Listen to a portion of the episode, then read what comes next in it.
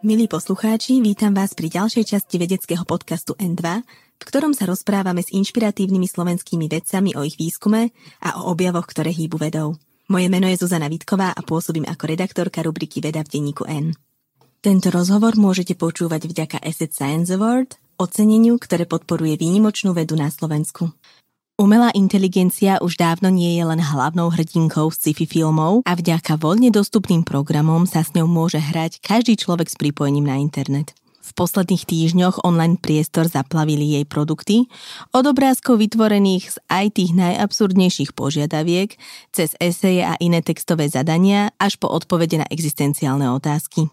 O tom, ako umelá inteligencia myslí, kde nám môže pomôcť a kde naopak spôsobiť problémy, sa budeme rozprávať s odborníkom na kognitívne modelovanie Martinom Takáčom, ktorý pôsobí na katedre aplikovanej informatiky Fakulty matematiky, fyziky a informatiky Univerzity Komenského a v novozelandskej firme, ktorá sa zaoberá tvorbou virtuálnych avatarov.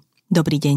Dobrý deň. Ako som spomínala, momentálne na sociálnych sieťach a vlastne zdá sa, že v tom online priestore všade sledujeme rozmach otvorených programov umelej inteligencie. Ako umelá inteligencia samotná benefituje z toho, že sa s ňou momentálne tak veľa bežných ľudí hrá a skúša jej limity, po prípade sa ju snaží nachytať?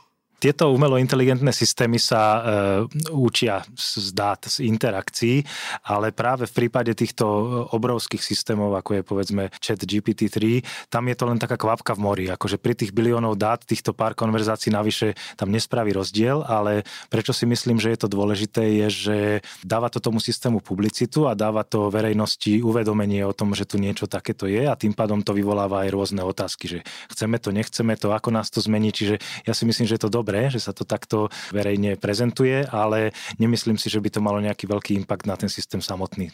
Keď ste spomenuli rizika, tak ten chat GPT vie napríklad napísať esej alebo hľadať vlastne hociakú odpoveď na otázku, ktorú mu zadáte, ktorú si vyhľadáva zo svojich databáz, ktorých sa učí. A ako však vyhodnocuje, čo je pravda a čo nie je? To je práve problém týchto systémov, že oni sú založené na tom, že oni sa učia z obrovského množstva textu, ako vyzerajú správne formulované vety, odstavce, celé kusy. A vlastne keď sa vy toho systému niečo opýtate, on sa pokúša vygenerovať vetu, ktorá by najpravdepodobnejšie mohla nasledovať po vete, ktorú ste povedali vy. Ale on vlastne je učený na fragmentoch existujúcich textov, ktoré sú na internete, ale nejako sa neoveruje, ktoré texty boli pravdivé, ktoré boli nepravdivé a e, či, nerobí sa proste klasický fact-checking, takže môže sa stať, že on vám úplne plynulo a v úvodzovkách s úsmevom povie niečo, čo vôbec nie je pravda. Ale vyzerá to vierohodne, lebo je to napísané v korektnom jazyku a vyzerá to, ako by to pravil človek. Dá sa to do budúcnosti nejako obmedziť? Dá sa chatbot naučiť, ako rozoznávať pravdu a lož na internete? E, myslím si, že by to mohlo ísť, lebo už e, pred e, viac ako 10 rokmi systém IBM Watson, ktorý vtedy ešte nebol teda voľne komerčne predávaný, ale bola to skôr atrakcia, vyhral v Amerike súťaž Jeopardy, čo je vlastne náš milionár a tam teda musel dávať pravdivé odpovede, nie hociaké. A ono to vlastne fungovalo tak, že on vedel teda vyhľadávať buď v nejakých databázach alebo na internete, ale nebolo to iba o tom, že by prakticky fabuloval vety, ktoré znejú dobre. Medzi tým sa teda ten IBM Watson stal prakticky štandardným interfejsom, ktoré si mnohé firmy kupujú práve na to, aby mohli v prirodzenom jazyku sa pýtať na dotazy databáz, kde oni naozaj chcú ako niečo pravdivé z tej databázy, nielen niečo, čo teda znie ako korektne sformulovaná veta. Takže e, v princípe sa to dá, ale e, myslím si, že veľa týchto veľkých systémov, alebo asi väčšina, nie je robená týmto spôsobom. Z čoho sa chatbot učí? Keď som sa ho včera pýtala, či vie, kto je Zuzana Vítková, tak napísal, že nemá také informácie k dispozícii, pričom keď si človek väčšinou hodí svoje meno do Google, tak tam mm-hmm. nájde aspoň zo pár odkazov, ktoré k nemu referujú. Prečo nemá k dispozícii úplne celý internet? Disclaimer na začiatok, že tie systémy nie sú úplne transparentné, čiže je možné, že sú tam nejaké črty vprogramované, o ktorých neviem, hej, že hovorím e, podľa toho, čo je o tom publikované, čo vie teda verejnosť. Hej. Ale podľa toho, čo je známe, tak e, ten systém neprehľadáva ten internet v momente, kedy mu položíte otázku, ale on vlastne bol e, učený na v podstate biliónoch vetách z internetu, z rôznych zdrojov, z Wikipédie, z Redditu, z kade a väčšinou bol učený tak, že predložila sa mu veta a jedno slovičko v tej vete sa mu zakrylo a on mal hádať, aké slovo tam bolo. To sa volá tzv. masked language task. Iná varianta je, že sa mu dá začiatok vety a on má povedať, ako to bude pokračovať. A samozrejme potom, keď on dá nejaký svoj tip, tak e, je mu ukázaná tá veta, alebo tá správna odpoveď a on si vlastne upraví svoje vnútorné parametre tak, aby v budúcnosti bola väčšia šanca, že na túto otázku dá takú odpoveď. Ale tá otázka je v podstate veta, v ktorej je zakryté jedno slovo. Čiže aj vďaka tomu je ten jazyk taký plynulý, že to znie ako keby som sa naozaj rozprávala so sofistikovaným človekom? Mm-hmm. Áno, áno, vďaka tomu. Ďalší momentálne populárny program tvorí obrázky. Keď mu zadáte, že tam má byť mačka, ktorá žongluje vo vesmírnej rakete, tak to dokáže nejakým spôsobom vyskladať. Ale napríklad pri požiadavke vytvoriť na poli človeka na poli mravca bol ten program úplne bezradný, ako by nevedel pochopiť, že čo od neho chce. Ako vlastne umelá inteligencia skladá dokopy takéto naše zadania? Tu by som trošku odbočil k tomu, že ako funguje vlastne ľudské videnie, že naše videnie tiež funguje tak, že máme viacero vrstiev e, v tých e, neurónov v mozgu a napríklad tá prvá vrstva iba, teda najprv je sietnica, na ktorú dopada svetlo, ale potom prvá vrstva iba detekuje, či sú tam nejaké hrany alebo čiary nejakej orientácie. Potom na ďalšej vrstve sa to skláda do nejakých vyšších celkov, potom tam pribúda informácia o hĺbke, potom o farbe a až niekde veľmi vysoko vzniká rozpoznanie to, na čo sa pozeráme. To znamená, že všetko, čo vidíme, je poskladané z nejakých malých fragmentov, ktoré sa dajú rekombinovať rôzne.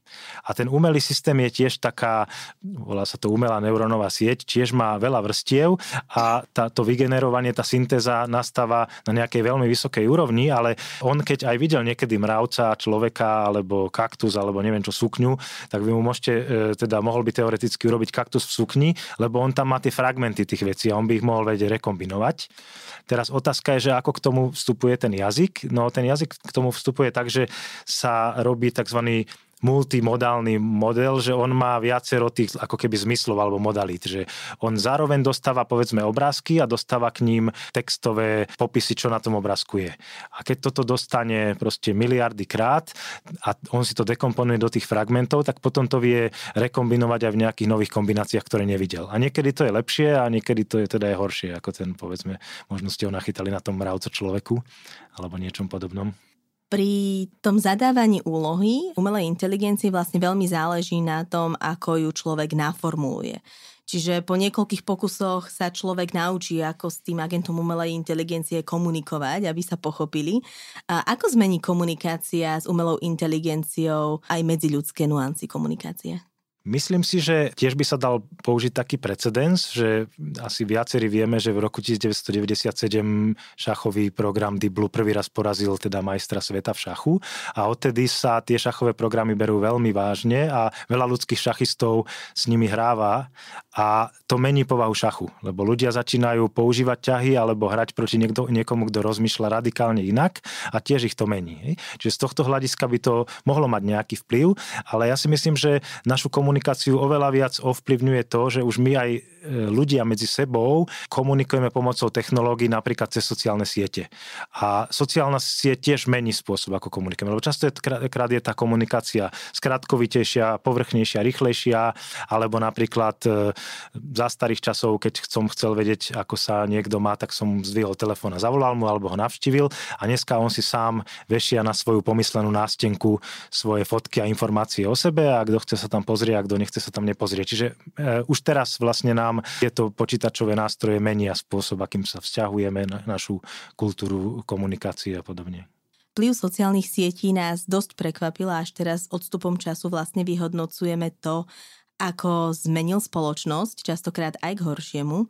Sme na nástup e, umelej inteligencie vo veľkom pripravení lepšie? Myslím si, že, že nie sme a to súvisí aj s tým, že my sme evolučne vybavení na pohyb v trojrozmernom fyzickom priestore a väčšinou veríme vlastným očiam a ušiam. Hej, čiže to, to, čo vidíme, to považujeme za pravdivé. Problém je, že informácie, ktoré sú na internete, túto vlastnosť nemajú a napriek tomu častokrát máme tendenciu myslieť si, že to, čo si tam prečítame, alebo to, čo tam uvidíme, je nutne pravda, čo, čo teda potom spôsobuje rôzne problémy. Toto je problém, teda ako sme spomínali už na začiatku, aj niektorých aplikácií umelej inteligencie. Napríklad pri tom chatbotovi, ktorý sa často snaží odpovedať, aj keď odpoveď nepozná a vlastne iba skladá si z tých svojich poznatkov niečo, čo síce znie na prvý pohľad sofistikovane, ale vlastne nedáva žiaden zmysel. Prečo si teda umelá inteligencia takto bezbreho vymýšľa, keď nepozná odpoveď? No ona rieši presne tú úlohu, ktorú sme zadali. Čiže ona nebola trénovaná na to, aby dávala pravdivé odpovede, ona bola trénovaná na to, aby vedela konštruovať e, správne vety v danom kontexte. Čo teda veľakrát sa môže stať, že sa trafí do pravdivej odpovede, lebo aj v tých trénovacích dát je veľa textov, ktoré majú hlavu a petu, ale, ale nie je tam žiadna garancia toho. A to je práve to nebezpečné, že keby ste prišli, čo ja viem, do turistickej informačnej kancelárie a opýtate sa, čo máte vidieť v Bratislave a oni vám proste plynule po slovensky alebo po anglicky odporúčia niečo, tak máte tendenciu tomu veriť. Hej? A tento systém vám to takisto odporúči, ale e, je možné, že 80% z toho je pravda a 20% je úplne vymyslená vec. A okrem toho sú aplikácie umelej inteligencie schopné zmeniť aj ľudský hlas, výzáž a iné aspekty reality.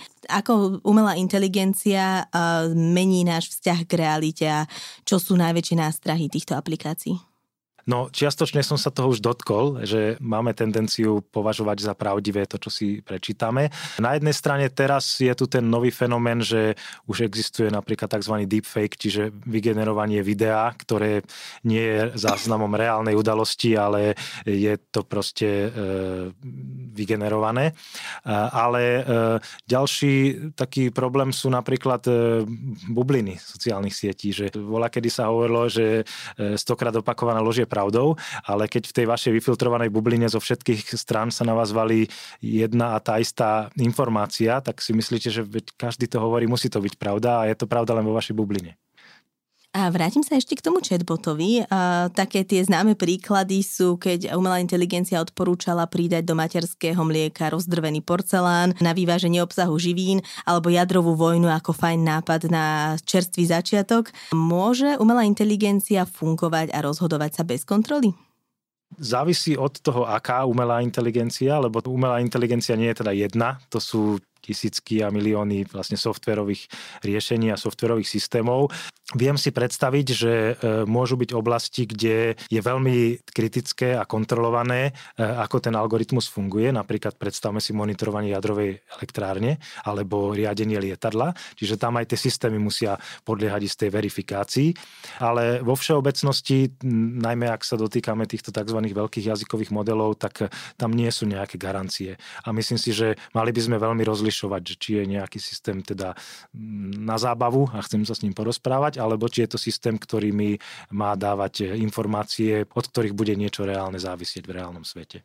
Sú aj nejaké prípady, kedy sa aplikácia umelej inteligencie pokazila a snal sa s nej taký ten klasický záporák ako HAL 2000 vo vesmírnej Odise?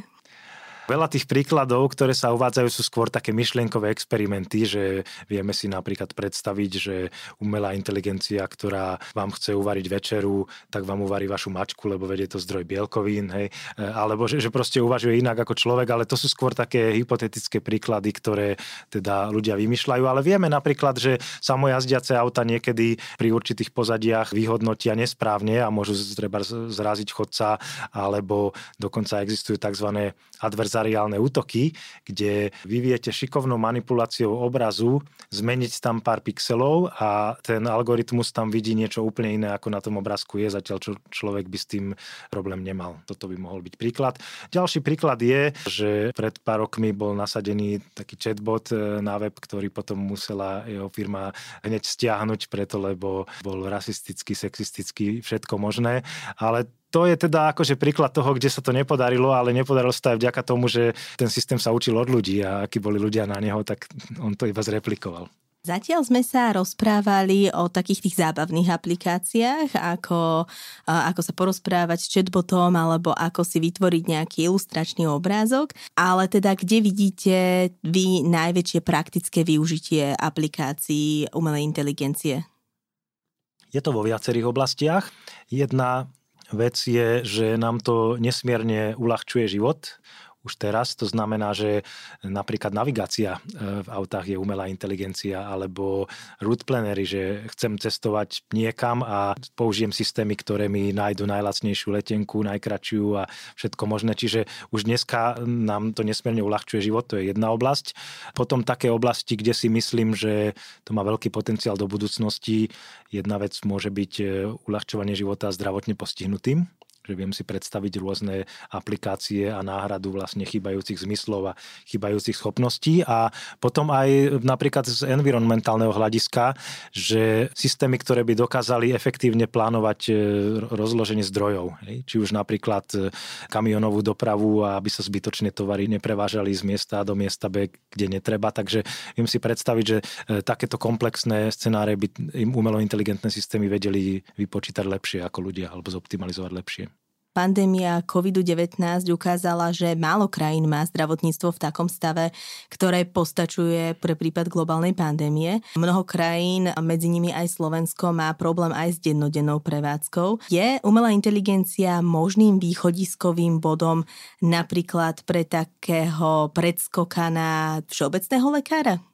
Do istej miery e, áno a e, viem si predstaviť, že napríklad na začiatku tej pandémie, kedy ľuďom zúfalo chýbali informácie a snažili sa dovolať na nejaké linky, tak sa väčšinou nedovolali, lebo tie linky boli permanentne obsadené a pritom veľa tých ľudí malo úplne rutinné dotazy, ktoré by im vedel zodpovedať aj nejaký automatizovaný systém alebo chatbot, teda taký, ktorý garantuje správne odpovede alebo tie, ktoré treba. Takže toto by napríklad mohlo byť, e, keď je nedostupná iná starostlivosť alebo v nejakých krízových situáciách, tak nejaký diagnostik prvého kontaktu alebo nejaký podávač informácií, toto by veľmi uľahčilo e, zdravotníctvo, ale na druhej strane si uvedomujem e, aj dôležitosť e, ľudského kontaktu. Že jasné, že napríklad, keď je niekde zemetrasenie, tak je bezpečnejšie do toho search and rescue nasadiť nejaké roboty, ktoré tam budú medzi tými troskami sa hýbať a vyslobodzovať ľudí, ale aj počas tej pandémie neviem, ako by to znášali tí pacienti, keby medzi tých e, hrdinov lekárov v tých skafandroch medzi nimi behali iba roboty, ktoré teda majú tú výhodu, že sa nenakazia, ale um, treba mysleť vždy aj na to, aby sa ľuďom nasytila aj tá oni keď sú v panike alebo v úzkostiach, tak e, potrebujú nejaký ľudský kontakt a tam si myslím, že umelá inteligencia to nedokáže nahradiť. Nahrádzaním e, ľudských zdrojov umelou inteligenciou sa z časti zaoberal aj medzinárodný prieskum, ktorý tento rok prebehol s 365 odborníkmi na umelú inteligenciu. A vlastne až 90% z nich sa vyjadrilo, že vznik umelej inteligencie, ktorá bude na ľudskom leveli v tomto storočí je pravdepodobný. Čo si o tom myslíte vy? No, odpovedal by som tak, že to nevylučujem, že myslím si, že v princípe je to možné a že raz nastane aj taký čas, že bude tu umelá inteligencia, ktorá e, nás e, dokáže predčiť, ale vôbec by som si netrúfal odhadnúť, že či to bude o 100 rokov, o 50 alebo o 200, ale nevylučujem. Myslím si, že je to možné. V tom istom prieskume viac ako polovica odborníkov uviedla aj to, že verí, že už do roku 2061 bude samostatná umelá inteligencia schopná vykonávať všetky činnosti lacnejšie a presnejšie než človek. Čo teda budeme robiť my? Môžeme ísť od pozitívnych scenárov až po veľmi negatívne, ale myslím si, že ideálny stav by bol taký, že činnosti, ktoré nechceme alebo nemusia nutne robiť ľudia, ich ľudia nerobia, ale takmer v každej krajine e, napríklad e, chýbajú ľudia, ktorí by sa starali o seniorov, alebo to, čo sa nazýva, že caring industry, alebo teda e, tie odvetia, ktoré sú založené na ľudskom vzťahu alebo ľudskej starostlivosti.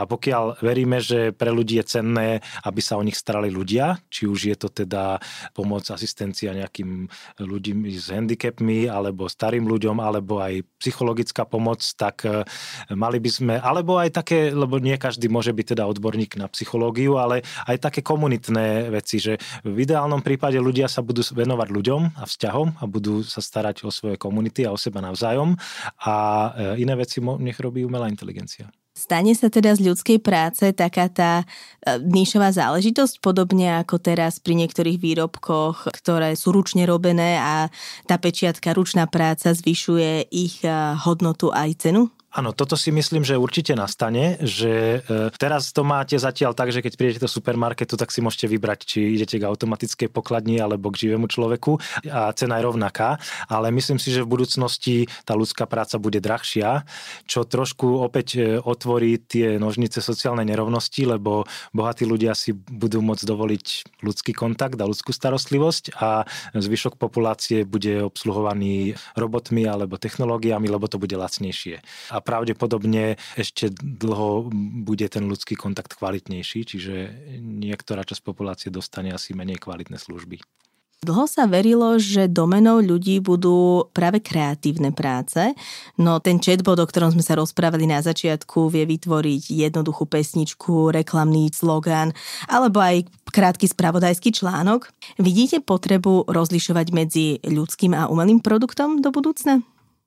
Závisí od toho, ako ďaleko do budúcna, ale e, v tejto chvíli alebo v blízkej budúcnosti ešte určite áno. Dokonca niektoré krajiny to majú dané zákonom, že keď sa rozprávate s niekým alebo s niečím, čo nie je človek, mali by ste vedieť, že to nie je človek.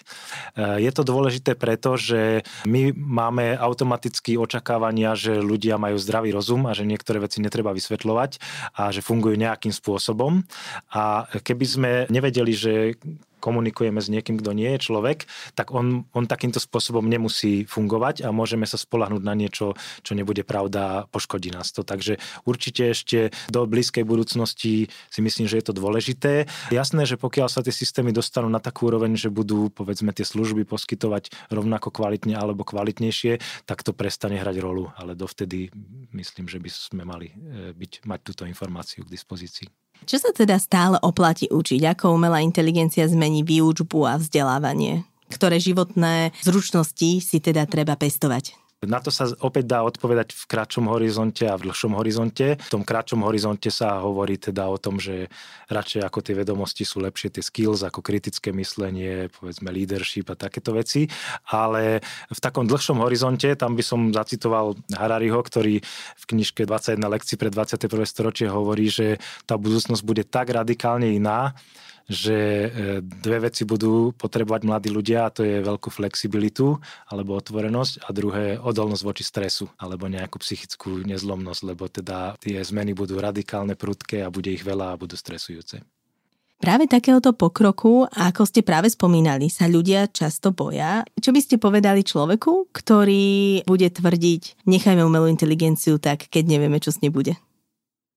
No, nie nutne by som mu oponoval lebo e, vieme, že sú precedensy v iných technológiách, povedzme v genetických manipuláciách, že kým ešte to nie je dobre preskúmané, tak je lepšie niektoré veci nerobiť, alebo spomaliť ich, alebo ich regulovať. A e, to sa bude diať aj s umelou inteligenciou, lebo ona môže mať obrovské nezamýšľané sociálne dôsledky a e, napríklad Európska únia v tomto smere veľmi pracuje na tom, pripravuje sa tzv. Artificial Intelligence Act, čo bude zákon regulujúci vlastne používanie produktov umelej inteligencie, takže ja si myslím, že opatrnosti nie je na zvyš. Na druhej strane pokrok sa nedá zastaviť a niekto tie aplikácie umelej inteligencie vyvíjať bude, tak či tak, lebo okrem iného je to aj teda zdroj profitu finančného, ale treba tiež zacitujem teda niekoho mudrejšieho odo mňa, že treba sa zamyslieť nad tým, ako e, získať všetky tie benefity, ktoré nám umelá inteligencia môže ponúknuť a vyhnúť sa tým rizikám, ktoré sú s tým spojené. Ja zacitujem Jurský park, a kde, myslím, Jeff Goldblum hovorí, vedci boli takí nadšení tým, čo dokážu urobiť, že sa nezamysleli nad tým, či by to mali urobiť. A nie som si istá, čo som zacitovala presne, ale zhruba toto bola pointa. Čo si o tomto myslíte? To je veľmi pekná myšlienka. Teraz sa aj vytvárajú také rôzne, akože po anglicky sa to volá inventory, ale možno niečo, čo nám pomáha vyhodnotiť trebárs e, impact umelej inteligencie. A tam e, jedna z otázok je, ktorú si e, treba položiť, je, že bude svet lepší, keď tento systém vytvoríme, že máme ho vôbec vytvárať. Čiže to nie je len o tom, že tak sa otázka nekladie, ideme vytvárať systém a poďme sa zamysl- zamysleť, či napáchaš chody, ale potrebujeme túto vec? Hej? Zlepší nám život? Ak áno, ako nám ho zlepší. Stojí to za to? Vaša špecializácia je kognitívne modelovanie. Pri kognitívnych vedách si ja predstavím ako prvú skôr psychológiu alebo antropológiu. A kde tu stojí v tomto priestore umelá inteligencia? No kognitívna veda čerpa teda z viacerých disciplín, ako ste aj správne uviedli a bez tej psychológie a bez tých ostatných vied by si nepomohla, ale ona takisto, tá umelá inteligencia tam má svoje miesto, lebo veľakrát vieme niečo najlepšie pochopiť tak, že to skonštruujeme. To znamená, že ak my máme nejakú hypotézu, ako by mohol fungovať nejaký mechanizmus v ľudskej mysli alebo v ľudskom mozgu, čo je v tej čiernej skrinke, tak my nejakú skrinku naprogramujeme a keď sa tá skrinka správa podobne ako ľudský mozog, tak môže nám to priniesť nejaké poznanie o, o ľudskej mysli. Práve to fungovanie mozgu stále kompletne z tej fyziologickej stránky nepoznáme. Ako nám v jeho spoznávaní konkrétne môže najviac pomôcť výpočtová technika? Tu treba povedať, že e, neurozobrazovacie metódy, e, ako je povedzme funkčná magnetická rezonancia, pozitrónová emisná tomografia a ďalšie, vlastne osvetlili toľko fungovaní mozgu, koľko sme predtým nevedeli tisícročia. Čiže posledných 30 rokov práve vďaka tým e, moderným e, metodám v medicíne vieme oveľa viac o tom, ako funguje ľudská mysel. Čiže tam už je trošku aj kusok tej výpočtovej techniky a je tam aj to, ale, ale je to aj, ten vplyv je teda aj opačný, že my sa môžeme učiť od ľudského mozgu pre vytváranie lepších aplikácií aj pre prax. Napríklad? Napríklad, a to je trošku kontrast voči tým veľkým e, modelom, ktoré teda chrumkajú bilióny vied z internetu, existuje tzv. E, vývojová umelá inteligencia, ktorá sa snaží kopírovať princípy, akými sa učia malé deti. A napríklad sa zistilo, že malé dieťa, keď sa učí vidieť, keď sa učí rozpoznať e, nejaké e, objekty, tak veľmi pomáha to, že má krátke ruky a ono ten objekt musí mať blízko a tým pádom mu ten objekt zaberá skoro celé vizuálne pole a navyše dieťa, alebo teda každý človek má v strede to fokálne videnie má ostrejšie a tú perifériu má takú zahmlenú. A toto sú všetko veci, ktoré veľmi pomáhajú pre jednoznačnosť toho učenia. Čiže pár takýchto jednoduchých trikov, ktoré sme odkúkali od toho, ako sa učia malé deti alebo ako sa učia ľudia vo všeobecnosti a dokážeme spraviť lepší algoritmus pre videnie. Ako sa lepšie zaostrenie na predmet a krátke ruky dá pretaviť do programu umelej inteligencie? No e, môže sa to do neho prejaviť tak, že mu napríklad dáme telo a bude sa e, učiť z interakcií. Lebo aj v kognitívnej vede existuje niečo, čo sa volá embodiment alebo e, vtelenie alebo stelesnenosť. A to je práve to, že tí kognitívni veci si uvedomili, že my nemyslíme iba hlavou, my myslíme celým telom a to telo je veľmi dôležité pre spôsob, akým poznávame svet a časť toho sa dá proste simulovať alebo dať je tomu umelému systému. Spomínali sme fungovanie mozgu a práve toho chatbota, o ktorom sme sa bavili na začiatku, tvoria umelé neurónové siete, ktoré tie v mozgu pripomínajú. Ako veľmi sú mu podobné a ako fungujú? sú mu podobné do tej miery, že ľudská neurónová sieť alebo mozog je vlastne zložená e, z miliard neurónov, ktoré sú medzi sebou poprepájané a vlastne komunikujú cez elektrochemické signály a oni sa dokážu vlastne meniť skúsenosťou. To znamená, že niektoré spojenia môžu narastať, môžu zvyšovať svoju priepustnosť, znižovať a vlastne e, keď toto chceme modelovať umelo, tak my si tiež môžeme vytvoriť sieť takých maličkých procesorov alebo matematických funkcií, ktoré majú parametre a tie parametre tiež môžeme meniť na základe skúsenosti, tak aby nám to e, dávalo výsledok, ktorý chceme. Čiže toto je spoločné. Čiže e, biologická neurónová sieť sú miliardy neurónov a umelá neurónová sieť sú šikovne pospájané miliardy malých procesorov, ktoré e, majú parametre, ktoré sa dajú meniť. Čiže to sú v podstate bilióny čísel, taký veľký model. Mozog je jedna vec, ale čo také celkové vedomie? Vieme vytvoriť umelé vedomie pri umelej inteligencii, keď ho nevieme zatiaľ ani definovať v ľuďoch? No, to ste veľmi pekne e, pomenovali, preto lebo my nielenže nevieme presne, čo to vedomie je, ani u ľudí, ale keby nejaký takýto umelo inteligentný systém mal vedomie, tak my to ani nevieme s určitosťou dokázať, či ho má alebo nemá. Preto lebo jediné vedomie, o ktorom ja viem, že existuje moje vlastné. A napríklad o vašom vedomí to len odvodzujem z toho, že e, reagujete, odpovedáte na otázky, e, máme očný kontakt e, a zároveň ste človek ako ja, čiže ako si analogiou typujem, že máte vedomie. Ale keby ste boli robot, ktorý tiež bude prikyvovať a dávať otázky, tak ja neviem, čo máte v hlave. Zase, zase by som mohol na základe, len na základe nejaké analogie uvažovať, takže to vedomie je hrozne komplikované z hľadiska vedy ako takej, preto lebo vedomie je niečo, čo viem z perspektívy prvej osoby, čo je vlastne moja osobná skúsenosť a nikto iný zvonka to nemôže vidieť. Takže keď umelá inteligencia získa vyššie vedomie, tak my nebudeme prví, kto to zistí. Najprv no, to bude vedieť ak ona. Ak ho získa, tak to bude vedieť ona. Samozrejme, že ona potom môže o tom začať rozprávať, že má vedomie, len problém je tam taký, že niekto môže naprogramovať šikovné triky. Môže naprogramovať systém, ktorý bude tvrdiť, že má vedomie, aj keď ho nemá. Okrem práce na Univerzity Komenského pôsobíte aj v novozelandskej firme, ktorá sa zaoberá tvorbou avatarov. Ako sa takíto avatári líšia od inteligentných chatbotov? Líšia sa tým, že chatbot je v princípe komunikačný program, ktorý vôbec nemusí mať telo, vôbec nemusí mať žiadnu podobu. Jeho funkcia spočíva v tom, že vie e, viesť dialog e, textový. Hej. Zatiaľ, čo avatar je e, postava, väčšinou teda na rozdiel od robota, ktorý je vo fyzickom svete, avatar je vo virtuálnom svete, ale je to postava, ktorá má telo, ktorá má nejaký výzor. A môže byť buď človekom riadená, alebo riadená umelou inteligenciou. Tomu asi najlepšie rozumejú ľudia, ktorí hrávajú počítačové hry. Že tam sú tie rôzne postavy, každá tá postava je vlastne avatar. Prečo potrebujeme, aby mal chatbot ľudskú podobu? Môže to byť e, dobré preto, že tá komunikácia potom môže byť prirodzenejšia, že jednak pre nás to bude intuitívnejšie a budeme mu viacej dôverovať e, a viacej mu rozumieť, pokiaľ bude dávať aj neverbálne signály, nie len tie verbálne, a pokiaľ bude rovnako vedieť čítať naše. E, lebo poznáme zo sci-fi filmov také tie kovové robotické hlasy a, a tak, kde teda chýba akákoľvek empatia, aké, akékoľvek proste nejaká sociálna inteligencia a toto by sa mohlo e, dodať vlastne tým, že budú interagovať spolu nie len e, dva texty, ale dve tela.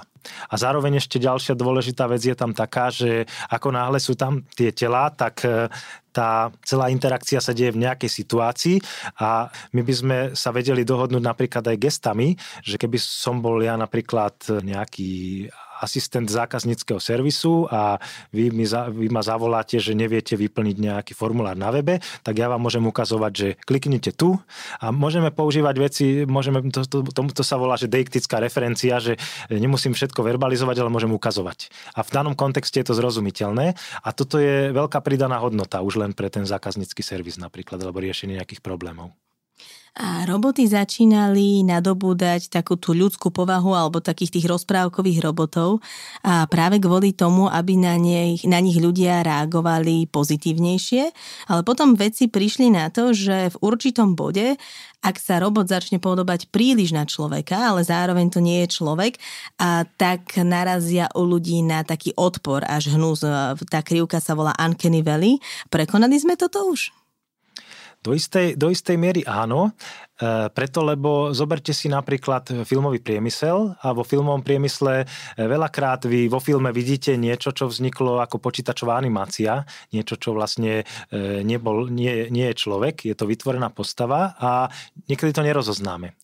Takže jasné, že pri, nejakom, pri nejakej detálnejšej interakcii napríklad by úplne stačilo, keby ste mali pomalší internet a budete s, takou, s takýmto virtuálnym avatarom reagovať reagovať na diálku a on kvôli prenosovej rýchlosti internetu, jeho odpovede sa budú oneskorovať o pol sekundy a už tam bude niečo nepri, neprirodzené. Už to bude trochu smrdieť. Hoci to sme možno zažili aj na Zoomoch, teda keď je tam nejaký, nejaké to spozdenie, že už tá komunikácia nie je prirodzená, ale myslím si, že práve ten filmový priemysel nám ukazuje, že e, už sme za, za tým.